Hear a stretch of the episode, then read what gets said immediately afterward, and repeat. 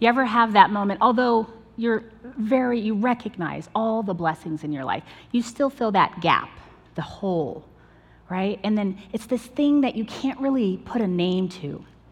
Well, if you're anything like me, you just you know that something is missing and you think, well, if I just dig deeper, if I just work a little bit harder, then maybe I'll be able to think, figure it out.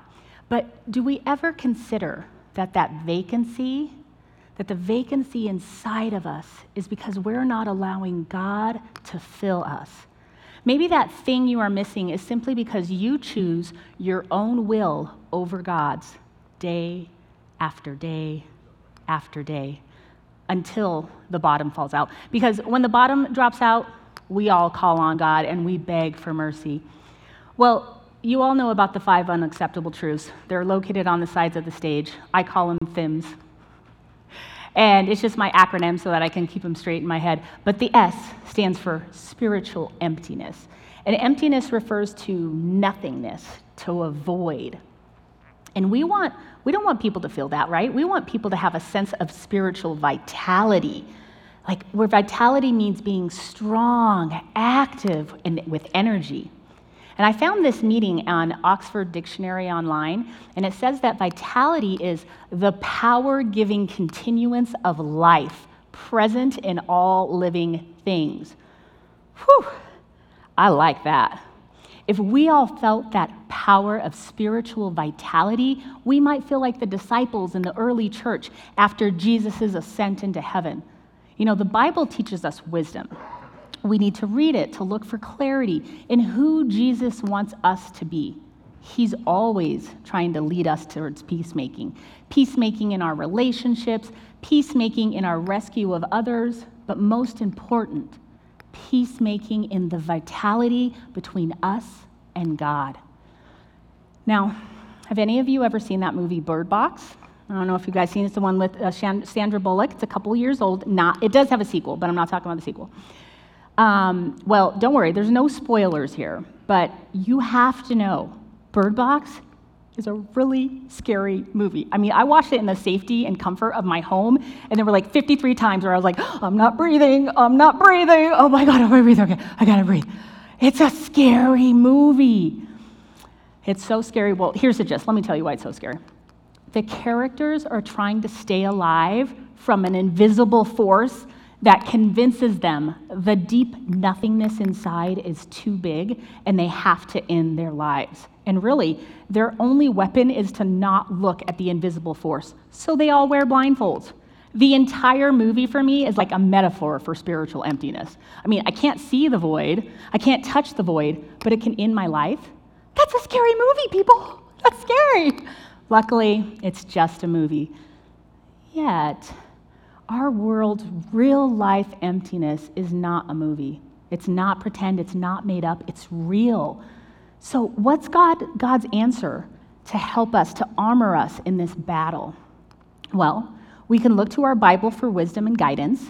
And in Acts, we learn that after Jesus defied death, he hung around for a while teaching the disciples about the ways of peacemaking he wanted them to do.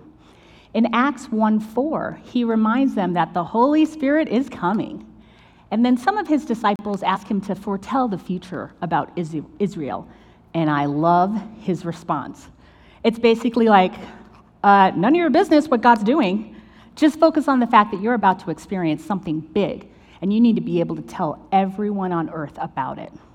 Then Jesus takes his rainbow ride to heaven and leaves his crew completely and utterly confounded. Mostly because not only did Jesus tell them that the Holy Spirit is coming, but he tells them to go wait in Jerusalem for it. Jerusalem. Staying in Jerusalem was like a death sentence for them. It was like being in the Bird Box movie without a blindfold. The powers that were still be, that were wrangling up the supporters of Jesus and silencing them forever. So here's the first note taking point for today's themes God may give you messages that you don't like. God may give you messages that you don't like. God is not always in agreement with you. Everybody just breathe. Let's just take a minute. Oh, that's that's a tough thing to hear. God's message may not be something I like? I mean, let's look back to these early disciples. Wouldn't it have been the perfect opportunity for the disciples to use their own will in decision making? I mean, Jesus is gone. Their, their lives are in danger in Jerusalem. They could have rationalized the reasons for leaving Jerusalem and maybe even for going their separate ways. And they'd be right by today's standards. I mean, don't we all do this every day? I know I need to read my Bible, but work is just so crazy and I don't have time for that. Or I know I need to pray, but feels weird. And I, I would really love to be a part of like something big like ending human trafficking. But I am really overwhelmed with like what that could look like. I don't even know where to get started with that. We all know that God is calling us towards peacemaking, but we rationalize it away because our will doesn't always fit God's. But here, here's what, what's important what the early church members did and they listened and followed Jesus' instructions, and they stayed together. They huddled up in a house on the second level and they waited. Some accounts say there were up to 120 of them in their house. 120. I mean, who knows? That could be like a fishtail, like Dennis, right? Like, I don't know where Dennis is, but yeah, I caught a fish this big, right? I was in a house with 120 people. I don't know. But it is for sure the original 11 disciples, plus a new guy they just voted in. Good on him. Jesus' mom and brothers, and some other men and women. They prayed together, they ate together, and they generally waited for something invisible to come to them. So here's the second note, to, note taking point prayer with others is important. Now, during this same time, it was the Jews' Festival of Weeks, and this is where Jews from over 17 geographical regions pilgrimed to Jerusalem. So the town was full of people from all over, and most of them not speaking each other's languages. So, this is another example in the Bible's wisdom and how it almost always highlights someone as the other and uses them as the witness to something amazing. So we're going to look at Acts 2 1 through 7.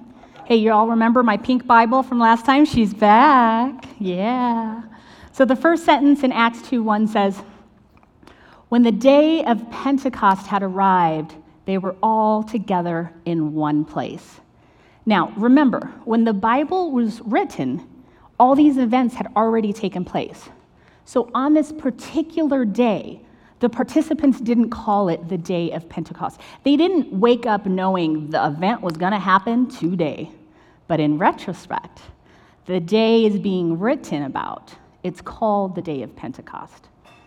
And it's known as the day that the Holy Spirit came and the promises from the Old Testament, along with Jesus' own words, were fulfilled. But let's keep in mind that in the moment of that day, the early church members had no idea today was the day. Now, you guys, this is so important for us to keep in mind now because you never know the day your miracle is going to show up in your life. The other half of that first sentence in the Bible says they were all together in one place. So let's not underestimate the value of being present to friends and family, being in fellowship with one another. It's absolutely correct. The Bible encourages us to seek isolation in times of quiet to reach God, but it also encourages us to seek time with others. Okay, so continuing with Acts 2 1 through 7.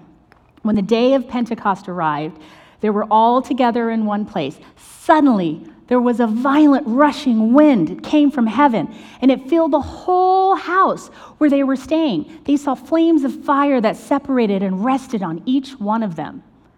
Hold up. Wait, wait just one minute now. Let's just pause there for a second. Is my pink Bible off her rocker? Like, we're in the New Testament, right?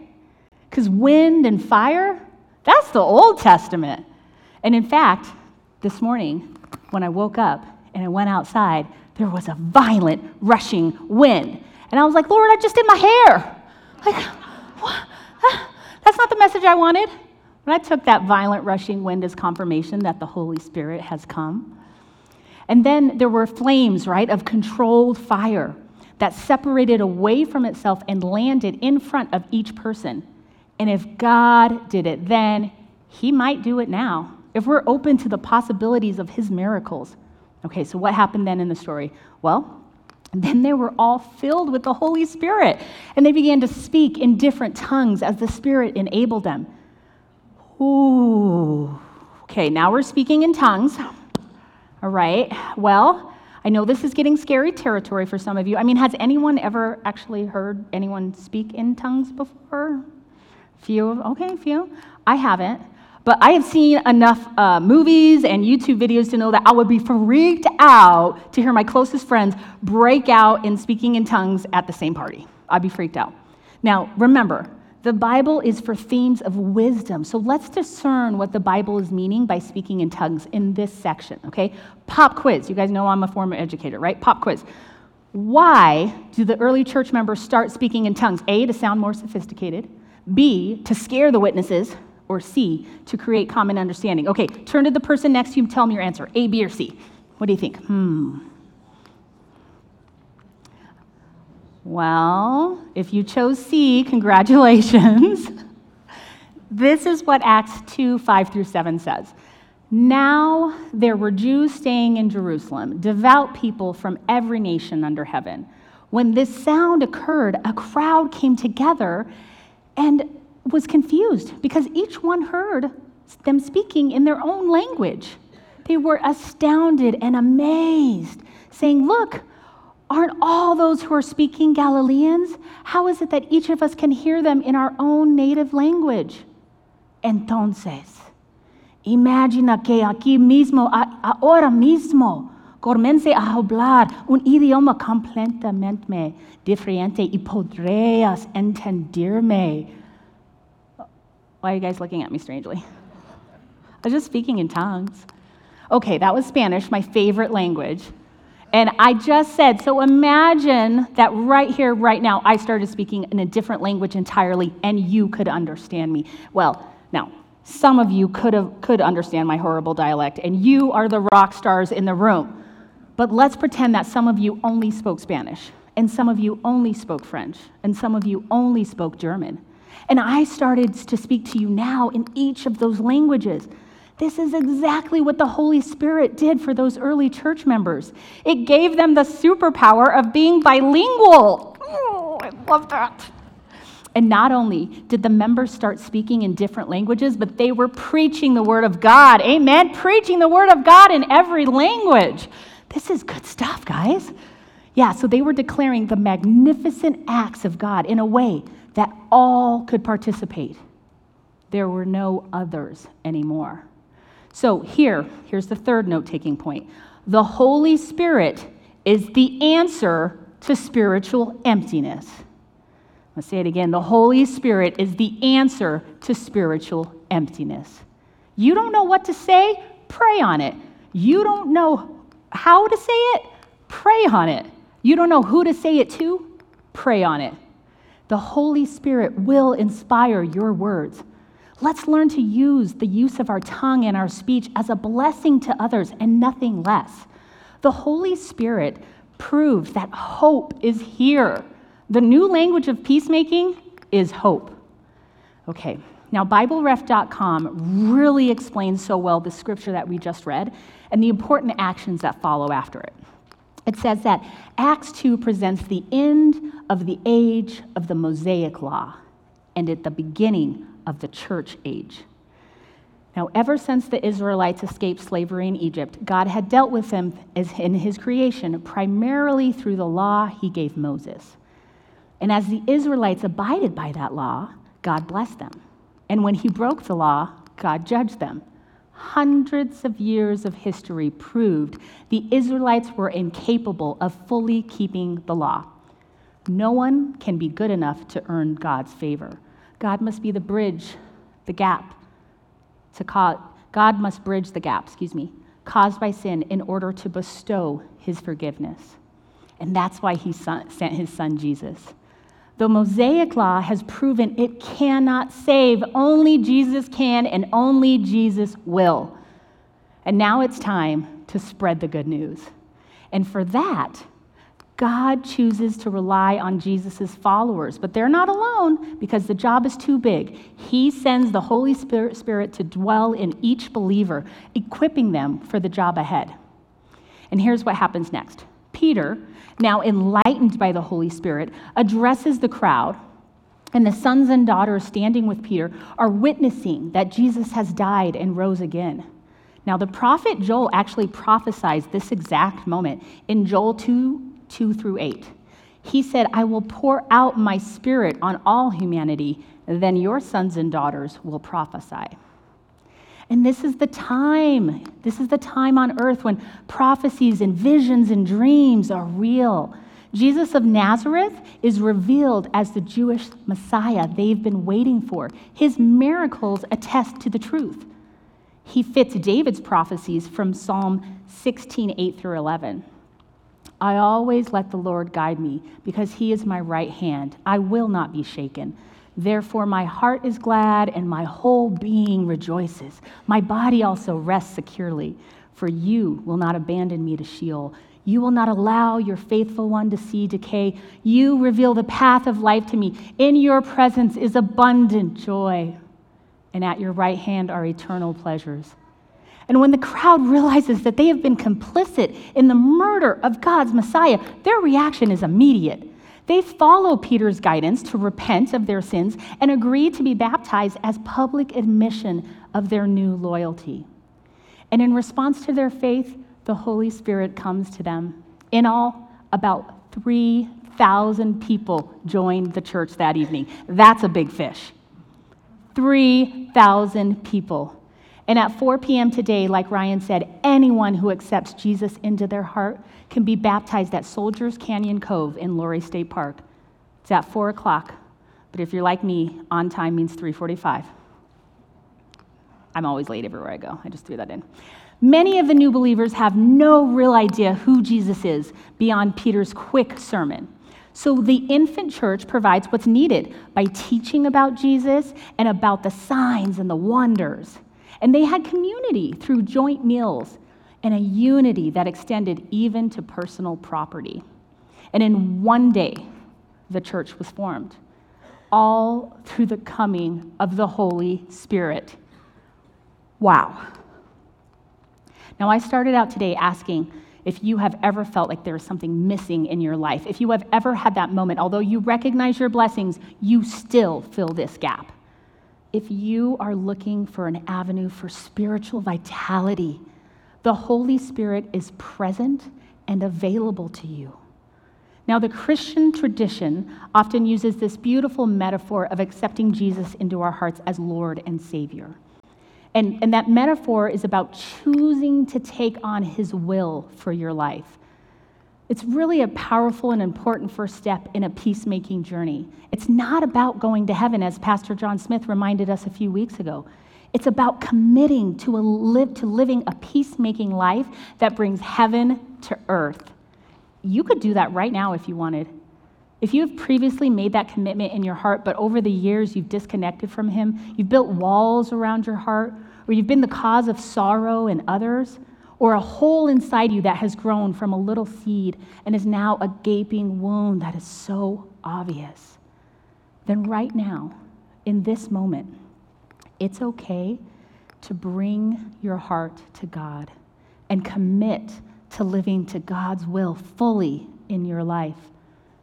It's simple, but it's not easy. And let's learn from our friends on the day of Pentecost. Let's get together with a group and read, pray, eat, talk with others who are also seeking spiritual newness. Now, newness doesn't mean new to Christianity, it means new to continually deconstructing your faith. It means new to submitting your own will to allow the Holy Spirit to communicate what acts of peacemaking you need to do today do tomorrow, do every day of your life. We are peacemakers. And as peacemakers, we are not going to do anything to further anger, further injustice, further violence, further hatred in this world. Now, for some of you, that might mean eliminating the urge for road rage. For others, that might mean you have to seek out others that are different from you and serve them. For some of you, that might not that might mean not posting anything on social media that alienates groups of people. I don't know what it means to you. I only know what the Holy Spirit shows me on my path. But I do know that the Holy Spirit is real and waiting to connect with you. As the Holy Spirit is the flow of communication from us to God and Jesus, remember that God may give you messages that you don't like. Remember that prayer with others is important. And remember that the Holy Spirit is the answer to spiritual emptiness. So don't be like those characters in Bird Box movie being blindfolded to survive life, right? Here's the last note taking um, note. Choose to embrace the power of spiritual vitality as the power giving continuance of life present in all things. Now, you know what character I want to be like? Timothy Ballard. So I just watched this movie, Sound of Freedom. It's awesome. This movie addresses one of our five unacceptable truths of modern day slavery. And there's a lot of talk about this movie, which tells the story of Timothy Ballard. He was a former undercover operator for Homeland Security. He spent um, over 12 years working against child crimes and child trafficking. Now, the film has sparked controversy in some circles and praise in others. Like all movies, creative licenses are taken, as with any story, the power is often in the story itself. What it causes us to feel and how it motivates us to become a better version of ourselves. So, movies and stories are a beautiful source of motivation and truth. Not necessarily history and facts, okay? But it's the truth that transforms us. Stories have a powerful way of uncovering hidden parts of us. And I think this is what that movie did for me. Now, I'll be honest, I heard the movie was coming out and what it was about, and I wanted to go see it, but I also didn't. Like, I just really didn't want to expose myself to the emotional upheaval that that topic of the movie might cause. And um, I kept feeling in my spirit little prodding that I needed to go see it. And I kept ignoring it because my will is good, right? But then a friend invited me to go, and I said yes. And that prodding inside of me settled. And as I was watching it, I realized I'd been like the characters in the Bird Box movie, just wearing a blindfold to avoid the truth. But that's no way to live. I want to be like the main character in The Sound of Freedom, Timothy Ballard, because he doesn't bury the calling in his heart. He follows the will of the Holy Spirit, and he did something miraculous. That's who I want to be. So, what about you? Is there anything in your spirit that's been prodding you to do something about, but you keep stuffing it down with rationalized excuses? Last time I was here with you, I told you that my cool pink Bible has some campfire stories in it. I want to read you one called Welcome to the First String, taking place when Jesus is still on earth telling his disciples that the Holy Spirit is coming. Remember, I didn't write this, but it's still really good.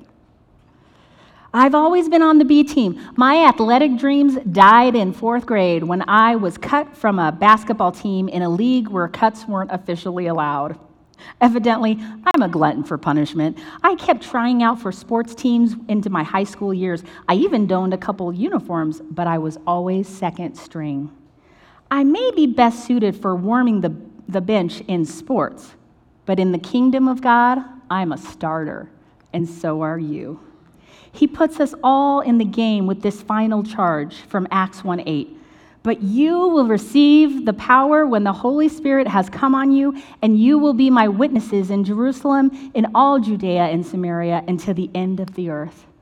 So please excuse the continued sports analogy, but this moment between Jesus and his disciples is the huddle before the game goes into overtime.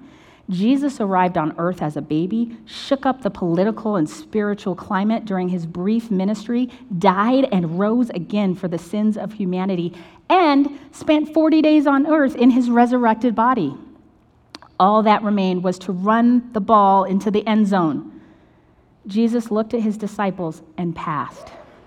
He didn't need them for that final play, but he invited them onto the field nonetheless. This is how God, in his sovereign goodness, has chosen to spread his good news. We have the privilege of being Christ's witnesses, telling what he's done in every corner of the world. Jesus gave the charge to a small band of followers in Jerusalem, a moment 2,000 years ago and at least 6,500 miles away from where I am now. Yet his words were as descriptive as they were prescriptive. What started in Jerusalem went on to send shockwaves in surrounding territories in the Middle East, and it keeps on spreading. The unifying and liberating message of the gospel of Jesus permeates geographical, political, and socioeconomic barriers. No longer bound to a handful of Jewish men, it's now the treasure and mission of millions of Christians around the world. Jesus did all the work. He accomplished our redemption on the cross, but by his grace and through his power, we are the conduit that carries the good news to the hurting, the broken, the wayward, and the enslaved. You and I are called to more than bench warming in the kingdom of God. Amazingly, He has chosen us, best suited for the second or third string, to tell the world about our Savior. He's given us the Holy Spirit, the very thing we need to carry out the mission, and the victory has already been won. Thanks be to God. So let's get off the proverbial bench and embrace that we are all the hands and feet of Jesus, here to learn and love, here to support and inspire, here to spread the good news. And with that, I'm going to encourage our room host to come up and we're going to engage in our offering and our giving. And let's encourage the worship band and enjoy this song together. Thank you.